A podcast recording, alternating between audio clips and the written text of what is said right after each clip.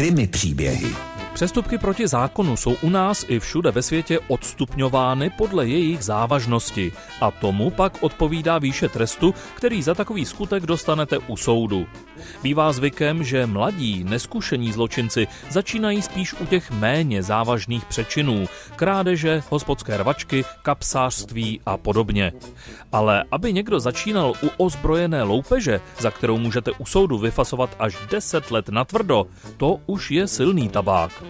Začátkem ledna vyjížděli liberečtí policisté k jednomu takovému případu. Ke skupince lidí na zastávce tramvaje přišel mladík a zkoušel vyžebrat nějaké peníze. Když mu sdělili, že u sebe nemají peníze, protože platí kartou, přestal žebrat a začal vyhrožovat.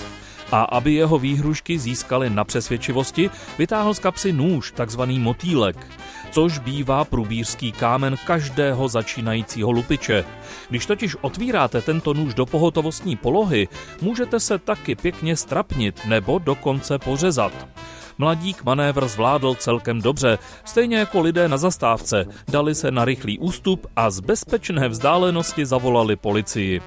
Když pak ale policistům lupiče popsali, ti se nemohli zbavit dojmu, že jim je tento popis povědomí a že něco podobného slyšeli už ráno krátce po šesté na druhém konci města. Tam lupič okradl skupinku cestujících o drobné a ještě o dvě koblihy. Vyrazili tedy do ulic a za pár okamžiků už lupič seděl spoutaný na zadním sedadle služebního vozu. A co ho zachrání od desetiletého kriminálu? Jeho věk. Mladistvému za loupež hrozí maximálně polovina, tedy pět let za mřížemi. Nechci být špatným prorokem, ale něco mi říká, že až po těch pěti letech vyjde z vězení, začne záhy pracovat i na tom desetiletém trestu, ale snad se mílím.